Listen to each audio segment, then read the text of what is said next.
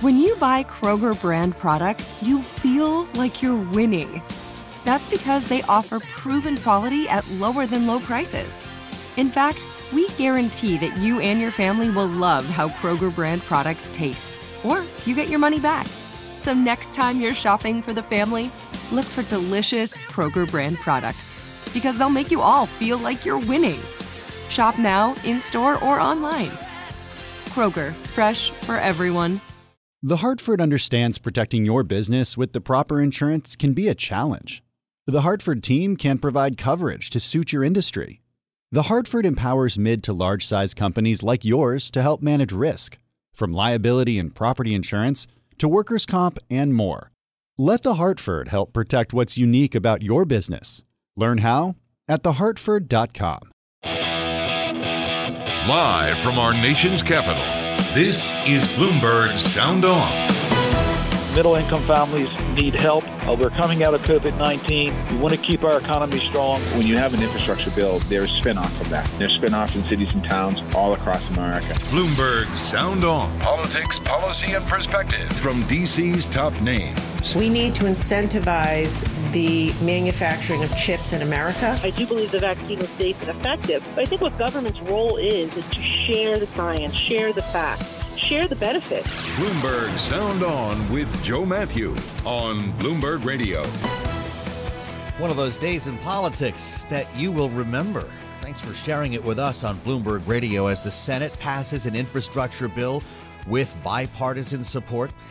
And the governor of New York announces his resignation following a series of sexual harassment allegations. We'll start with the news from Andrew Cuomo today. We all thought infrastructure Passing the Senate would top the news, and it did. Until this happened. The best way I can help now is if I step aside and let government get back to governing. And therefore, that's what I'll do.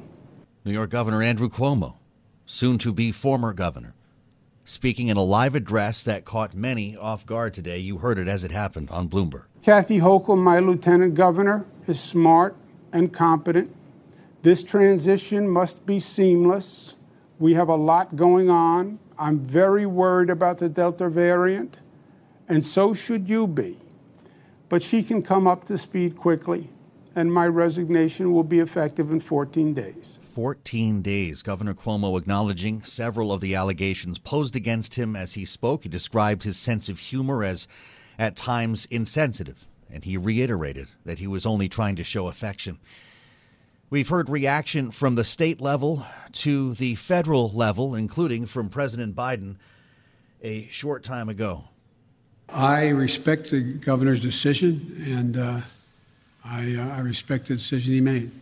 We're joined now by Congressman Brian Higgins, Democrat from New York. Congressman, thank you for joining us on such a busy day. You called on the governor to resign. Did you expect it to happen today?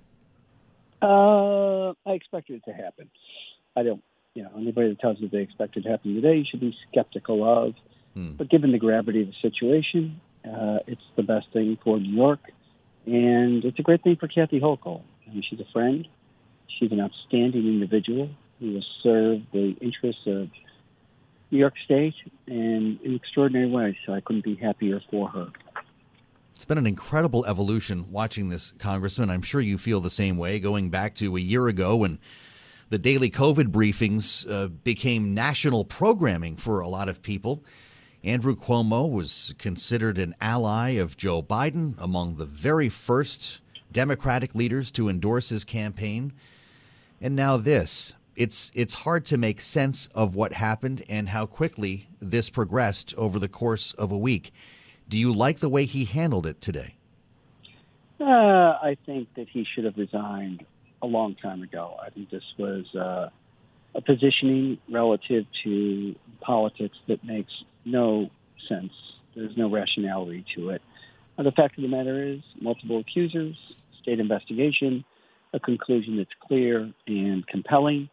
And uh, you know, while he his resignation uh, statement talks about not wanting to be a distraction, it's been a distraction for a long time. That said, uh, this is a clear break. This is a stark contrast. Kathy Hochul, as I said, is a friend. She's from Buffalo in Western New York.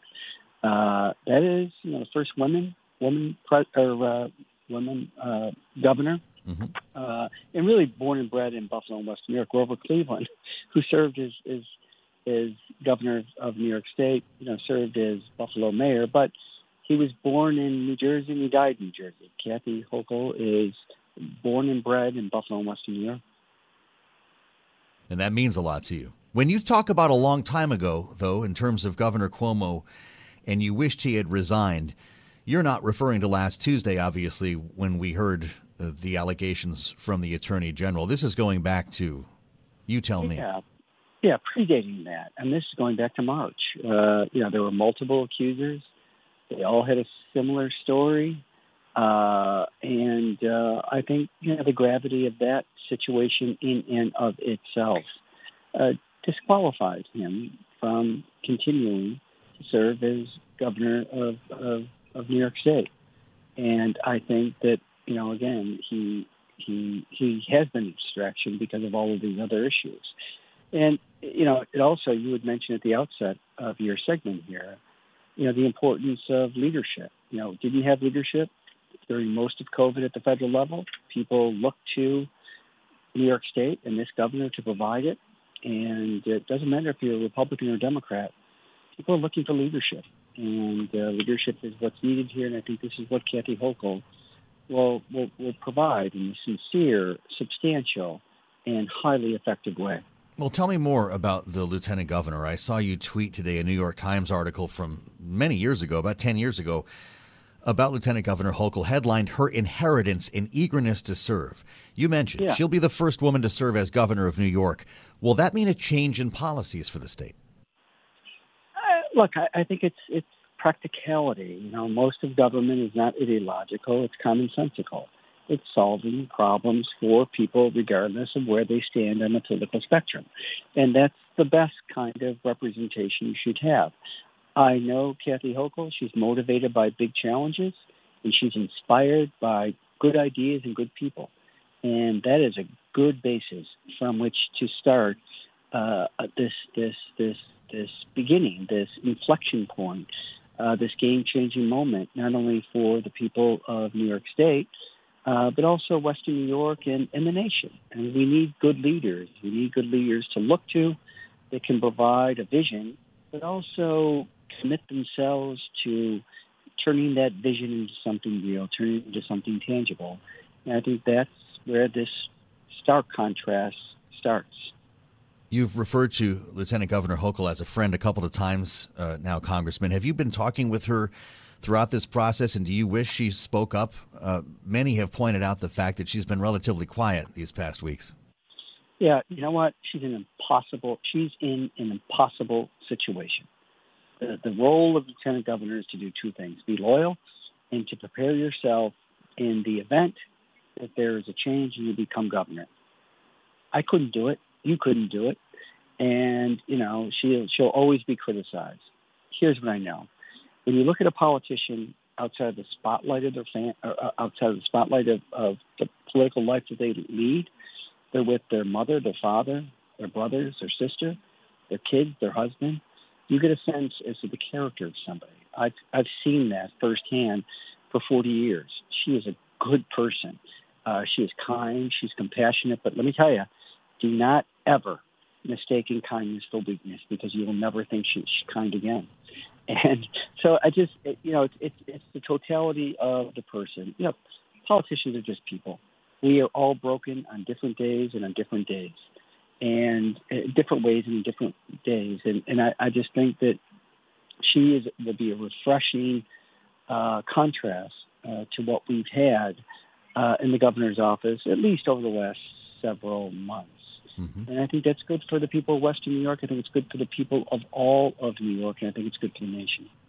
Should there be an event 14 days from now? Uh, what's this going to be like? How does the Democratic Party in New York kind of support this transition to move beyond the scandal?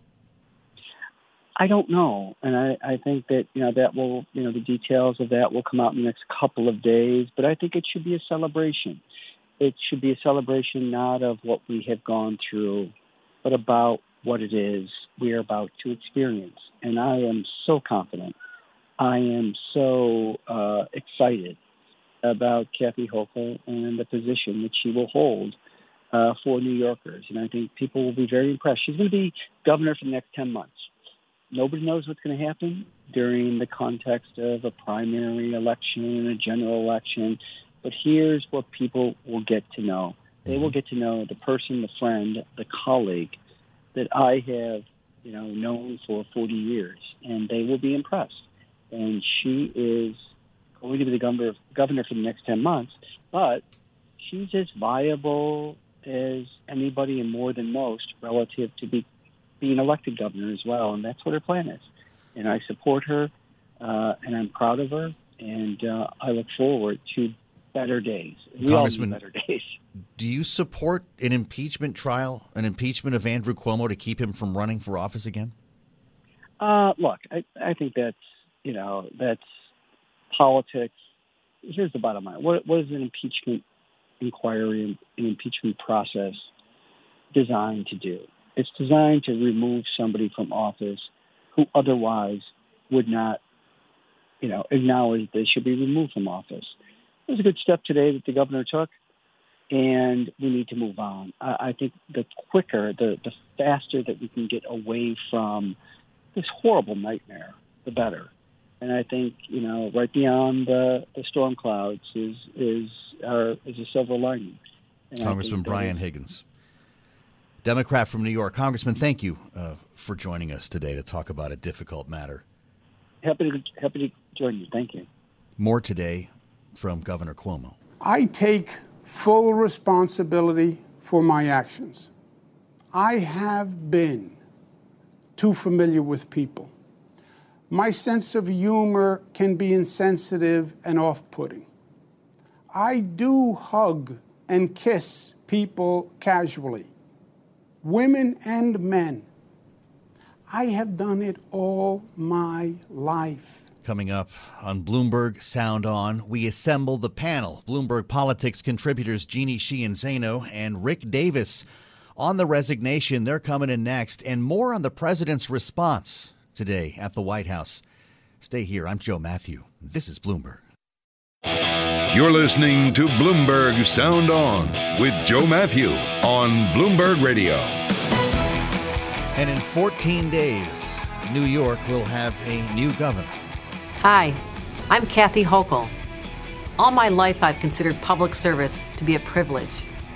As a young person, I was influenced by President Kennedy, was inspired by Martin Luther King, and always work for Democratic leaders. Now Kathy Hochul will be a Democratic leader in New York after Governor Cuomo announced his resignation today. We want to hear from the panel on all this. Bloomberg Politics contributors Jeannie Sheehan Zaino and Rick Davis are here. Jeannie, as a New Yorker, we talked about this a week ago today when the Attorney General spoke. Do you feel the governor did this the right way, and do you have confidence in his replacement?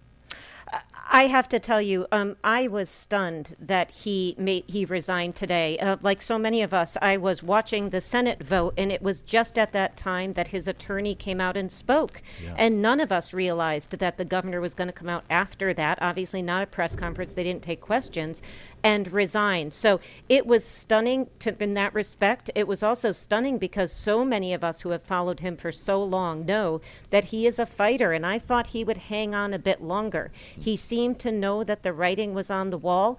His statement today, though, was very defiant. I did not feel like he took responsibility for the allegations against him. And I do have confidence in Kathy Hochul. That said, she's been lieutenant governor for a long time and her name recognition is very low. She's described herself as an independent Democrat, a real moderate. So 10 months she has, and there's going to be a heavy primary battle here in New York to see who's going to be running in 2022. So she's got a lot of work to do. I'd also add she's a really phenomenal fundraiser. So people in New York just don't know her as well as you would think they would since she's been lieutenant governor for so long. Rick, politicians tend not to resign unless there's no other option. Was this Cuomo's best alternative to impeachment? Yes, he saw that screen door coming to hit him in the butt, and he ran. Um, look, he's had a really bad week. Melissa DeRosa, his top aide, resigned. The press conference this morning with you know his lawyer Rita Glavin trying to defend him was a disaster. And I think at this stage he had he had just boxed himself in, and he was going to get impeached. There's probably no doubt about that from the reports that we've all been getting, and so uh, it was just a matter of time. And I think he decided to put it on his own own clock, which was probably the best decision he's made in quite some time. I want to ask you both about President Biden's response today. A week ago today, he called for Andrew Cuomo to resign, and that turned heads. Today, his first few words were kind of typical, expected. His initial response, I played it for you a minute ago. I respect the governor's decision, and uh, I, uh, I respect the decision he made. Simple as that. After that, though, as more questions were asked, he sounded less rehearsed. A question like this one from Ed O'Keefe, who covers the White House for CBS. How would you assess his 10 and a half years as governor of the state? In terms of his personal behavior or what he's done as a governor? What he's done as a governor. Thought he's done a hell of a job. Thought he's done a hell of a job. He went on to talk about what a hell of a job that Andrew Cuomo did. Of course, we remember the last doing a hell of a job that a president said. This cascaded into a back and forth with reporters. CNN's correspondent pushed for more, and it, it led to quite an exchange. I want to let this breathe. Can you really say that he has done a quote hell of a job if he's accused of sexually harassing now women? Look, you asked two different questions. Job? I asked the substantive, should he remain as governor, is one question. And you, women should be believed when they make accusations that are able to, on the face of them, make sense and investigate it. They're investigated, and the judgment was made that what they said was correct. That's one thing. The question is, did he do a good job on infrastructure? That was the question. He did. The question was, how did he do as a governor? No, the question was, correct me if I'm wrong. Well, how was he as a governor general? Well, the Outside of governor personal generally, behavior. obviously, Outside of his personal behavior. outside of his personal behavior. Okay. But can Okay. you separate the two? Since No, I'm not. I was asked a specific question. Okay, so now we're going to be hearing about this, Jeannie, I assume, for the next couple of weeks while we figure out what happens with infrastructure. Why even go there if you're the president? Maybe, Rick, you can take a swing at that. Ah, that was an easy one, Jeannie. I mean, because he was told not to go there. That's why. Do you I think? mean, Did the they opening- have that conversation? Absolutely. beforehand? I mean, uh, I've been in that position. You hand him the card and it says, "Read this." If asked a question about the, the governor of New York, and he did, and he and he even went back and reread exactly the same thing. Yeah. And then he gets caught, you know, wandering down the the contemplation lane, and that's a disaster. It's always a train wreck at the end of that lane. That's why we have a press office, though, a communications director, and so forth. What was that conversation like, do you think, before he went out to speak about a completely different topic? Yeah, this is this was the problem because they were trying to contain the damage done in the news cycle by Cuomo doing this on the day that he won his biggest victory in Congress so far, a bipartisan infrastructure bill. That's what they wanted in the news tomorrow morning. And at the end of the day, he stepped on his own news story by actually taking a question that he should have just said, "You know what? I've already commented about the governor of New York, and that's all I have to say today on that topic. That's all he had to say. And- Absolutely. And, they would have moved right along. And the, the I guarantee if you pan the faces of the communications team standing in the room when he was doing this, you saw some pretty wild reactions when he decided to take that question about what what's the difference between being a governor and you know a uh, an- somebody who's assaulted women. I mean, yeah, there is no difference. That's all he had to say. There you are from Rick Davis. Uh, he has advised politicians for many years to avoid situations like that. Rick, stay here. We'll bring Jeannie back as well. You are listening to Bloomberg Sound On. We're going to turn to infrastructure. We'll get there eventually. Congressman Josh Gottheimer, Democrat from New Jersey, will be with us to talk about SALT, tax deductions, state and local taxes. And we'll follow the bouncing ball on infrastructure next. Stay here. I'm Joe Matthew. This is Bloomberg.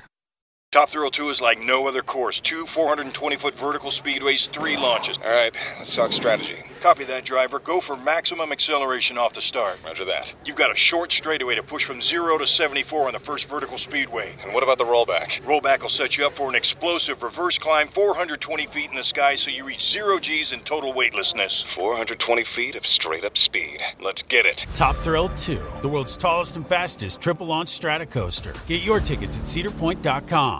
As we follow the bouncing ball on infrastructure in the Senate, the House is waiting for that bill. along with the reconciliation package that Speaker Nancy Pelosi says must come first. And with it, a debate over the federal deduction for state and local taxes, or SALT, as it's called. And we're joined by Congressman Josh Gottheimer, Democrat from New Jersey. Congressman, thanks for being with us. Why are these deductions important? Why expand them? Well, if you live in Jersey like I do in northern New Jersey, it's incredibly expensive, and I'm trying to do everything possible with my colleagues to make things more affordable. And one of the ways we've been focused on is reinstating the state local tax deduction, or we call SALT, uh, back to where it was before 2017 when some of our red state friends decided to gut it and, uh, in effect, raise taxes for a majority of people in my district. You know, this is a real impact uh, in places where property taxes are higher. The median property tax in Bergen County, which is one of the areas I represent, is over fifteen thousand dollars. So this really hits a firefighter and a teacher. Um, you know, they can earn nearly two hundred thousand dollars. So you might imagine that uh, that reinstating the deduction fully instead of capping at ten thousand dollars would uh, make their life more affordable and hopefully stay in Jersey and not and not leave like we're facing in the Northeast. So many people leaving to other states. You know, progressive Democrats call this a gift to the wealthy. You're pointing out families, firefighters, teachers. Are they just wrong about that? You know, it's just not not in Jersey, right? I mean, uh, you know, the Star Ledger, which is a big paper in Jersey, recently reported that if we reinstated SALT, nearly a third of our residents, nearly the three million people in Jersey, would get a tax cut, and 80% of them earn less than $216,000. Um, it gives you a sense of, uh, as I said, that's that's really where a cop and a teacher are here in Jersey and uh, and in the tri-state area.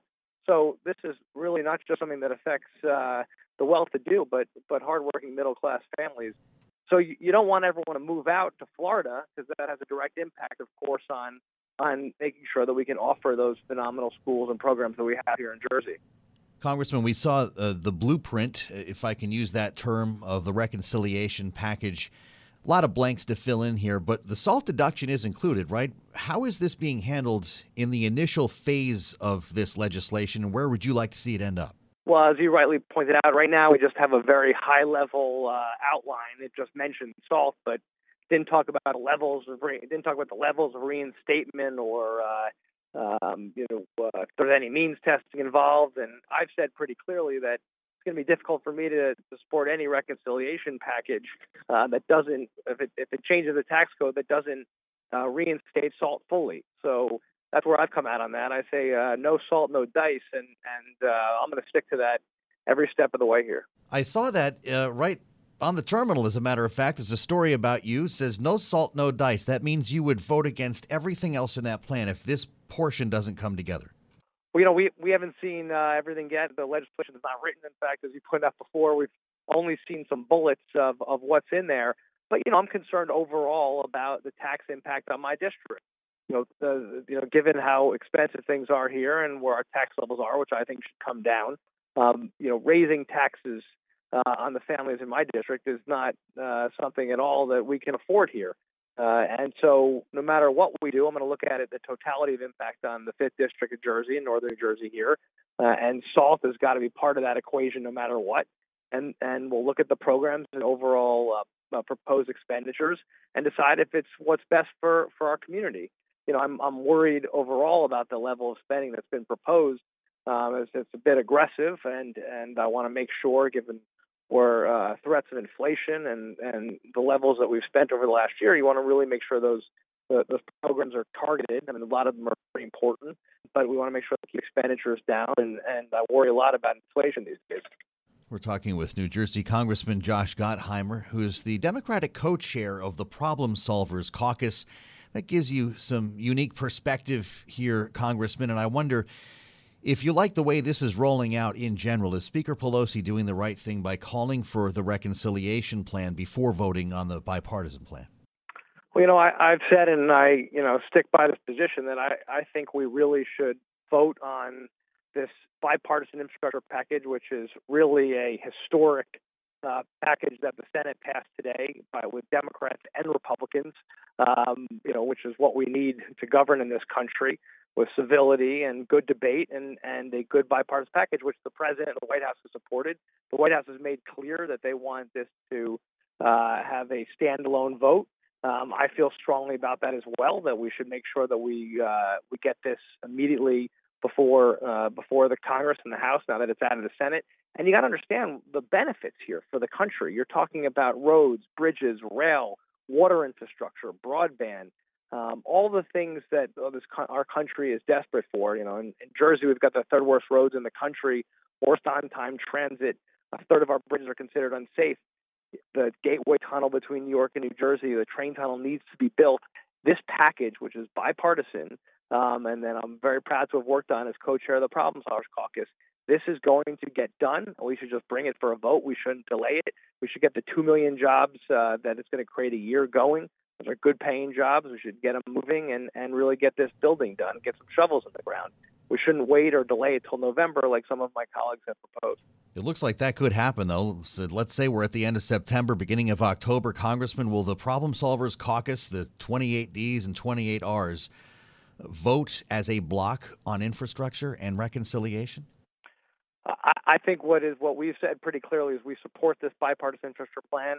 Um, you're going to have a lot of Republicans in the House, including many in the Problem Solvers Caucus, back uh, that legislation, the bipartisan infrastructure legislation, when it comes to the floor.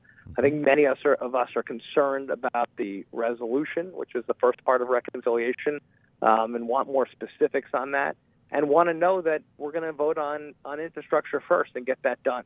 Um, Have you and, told the and, speaker that, and did you get a reply? Well, we wrote her. A group of us wrote her a letter asking for us to vote on infrastructure right away, um, and, and raising concerns and asking for more specifics on the budget resolution. Um, I haven't heard back yet. We just sent her a letter uh, early this morning. Uh, but I'll, but I'll tell you this: what's very important is is that people should realize what kind of accomplishment the Senate got done today. And uh, again, the group of us have been working on this for months. It's great for the country. It's great for Jersey, and uh, people should recognize that we can govern and come together and and get things done and, and things like that are historic like this. And so, whether you're talking about water infrastructure or or transit or yeah. uh, the roads and bridges. This is a big deal.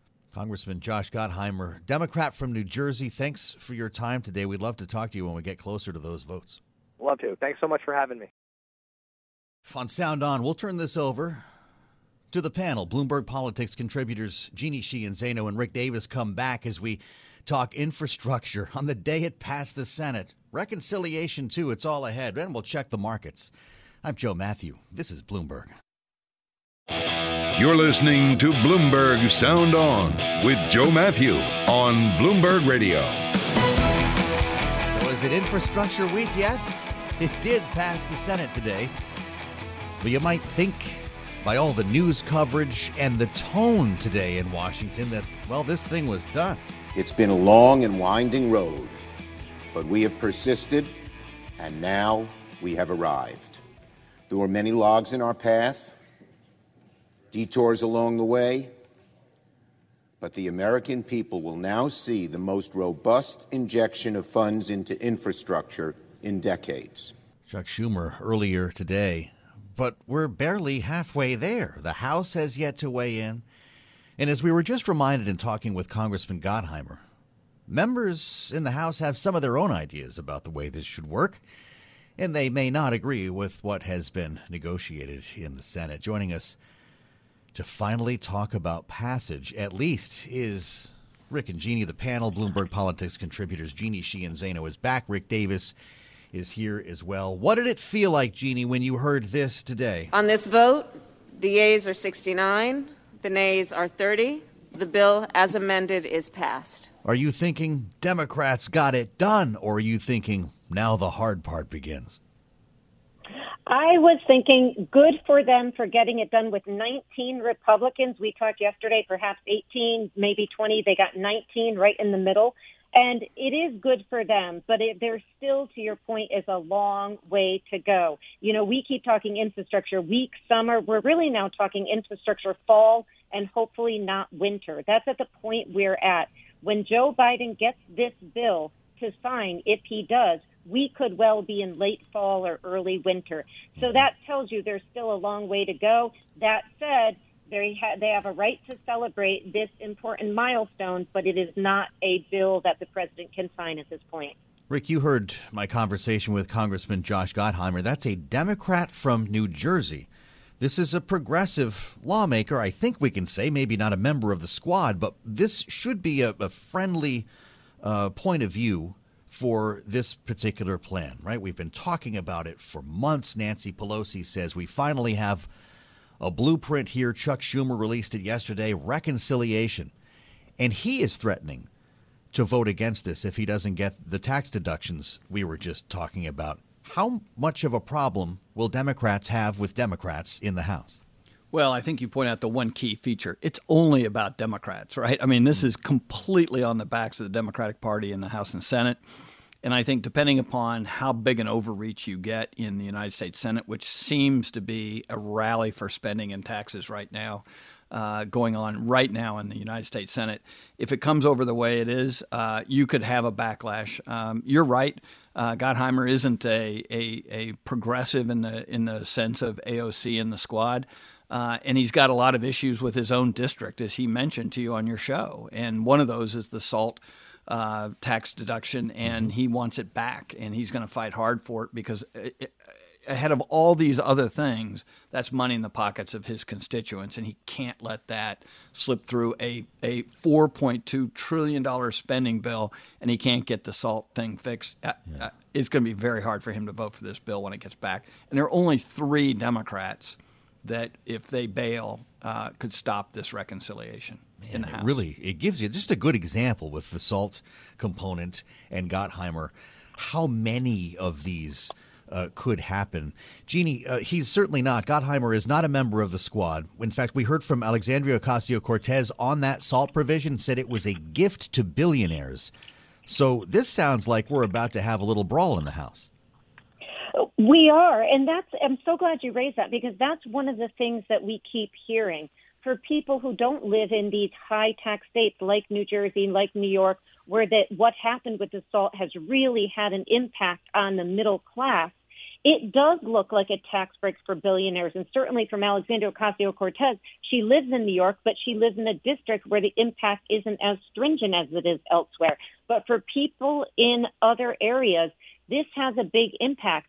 As the congressman was saying, the impact is on teachers, it's on firemen and firewomen, it's on people who are in the middle class because the property taxes are so very high. And so you're going to see members of the New York, New Jersey, and other delegations say what he said, which is that, you know, no SALT, no deal.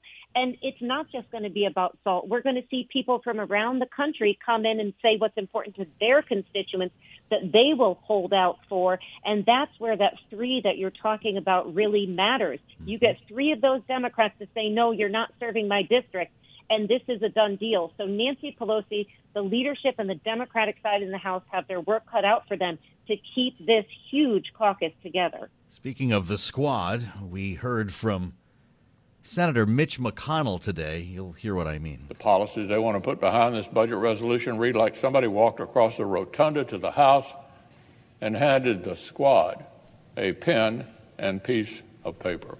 How's Mitch McConnell going to do in the coming weeks here, Rick Davis? He was actually pretty friendly with the bipartisan infrastructure plan, certainly through the, all the procedural hurdles. This is going to be a very different matter. Just pin it to the squad. It, it, it already is. Um, and you're right. Uh, the, major- the minority leader and most of his leadership were very supportive of the bipartisan infrastructure bill that just passed today and they are going at it tonight on a voterama on this budget. I mean, when you look at the press releases that are flying out of the Republican caucus in the United States Senate, you'd think this was Armageddon occurring in the Senate tonight. and uh, and it's everything. It's the Green New Deal. It's the squad. It's the tax increases. It's unleashing IRS agents on unsuspecting and good law abiding Americans. I mean, it is full tilt because there's not a single Republican who's exposed for a vote on this bill. And so the Republicans in Congress are just going to have a field day with this. But Jeannie, I keep hearing that what 86% of Americans support what is in reconciliation. Is this going to be difficult for Democrats to sell at home? Uh, you know, people do like and, and we do need infrastructure and we need all of the things that they're talking about from education to to support for working parents to health care you know you name it certainly climate as we all talk about this UN report that came out the other day but you still have a sizable number of Americans who want there to be a in, investment in these things that doesn't then raise the deficit as much as this may raise the deficit. So there's going to be a big fight on that and Republicans are banking on the fact that supporting the, you know, bipartisan bill but saying no to a spending increase at this level of a 3.5 trillion is going to do well for them in these very moderate purple districts. And they are banking on that. And they may have a case that they can take to the bank as they look towards 2022. Certainly, that's what Mitch McConnell is hoping for. They want to say they're supporting infrastructure investment, but they also want to make the case that they are not spending at these amounts that will put the country in enormous debt, as we're talking about potentially with a 3.5 trillion. So a huge fight on that front ahead. What's going to happen to the debt limit here? We know that it's not in the reconciliation blueprint that was revealed yesterday. And of course, it was full of holes, a lot of blanks here, but there was no mention of raising the debt ceiling. Democrats essentially calling McConnell's bluff on this. Rick, will, will Republicans vote to raise the debt ceiling come fall when the country is at risk of defaulting? You know, everything's a trade, uh, and I don't think that the debt ceiling is immune to that. Uh, I think that Mitch McConnell has been very clear uh, that he wants the Democrats to put it on the table and, and deal with it. Uh, they've got the House, the Senate, and the White House. They should yeah. be able to put a proposal on the table, and he's going to want something for every single Republican vote that goes for that. And so that's why they want it outside the uh, the reconciliation package, so that they can they can create a trade. Uh, so we'll see. Uh, right now, all eyes are on the reconciliation debate, and, and mm-hmm. they'll vote on that and get out of town. And then the real arguments start on uh, on on this uh, this skyrocketing debt ceiling. So, what would you trade, Jeannie, as a Democrat, to get Republicans to get Mitch McConnell to lift the debt ceiling? That, that's a very hard call, and I think it depends on which Democrats you're talking to. The answer mm-hmm. would be very different if you're talking to, you know, a Senator Joe Manchin versus if you're talking to, you know, a, you know, somebody from a state where what they're talking about, say Senator Kirsten Gillibrand or somebody else. Those are very different answers. But let's not forget the CBO is saying that the government can run out of cash by October or November without this increase or the suspension of the debt limit. That is a big threat looming over all of Congress.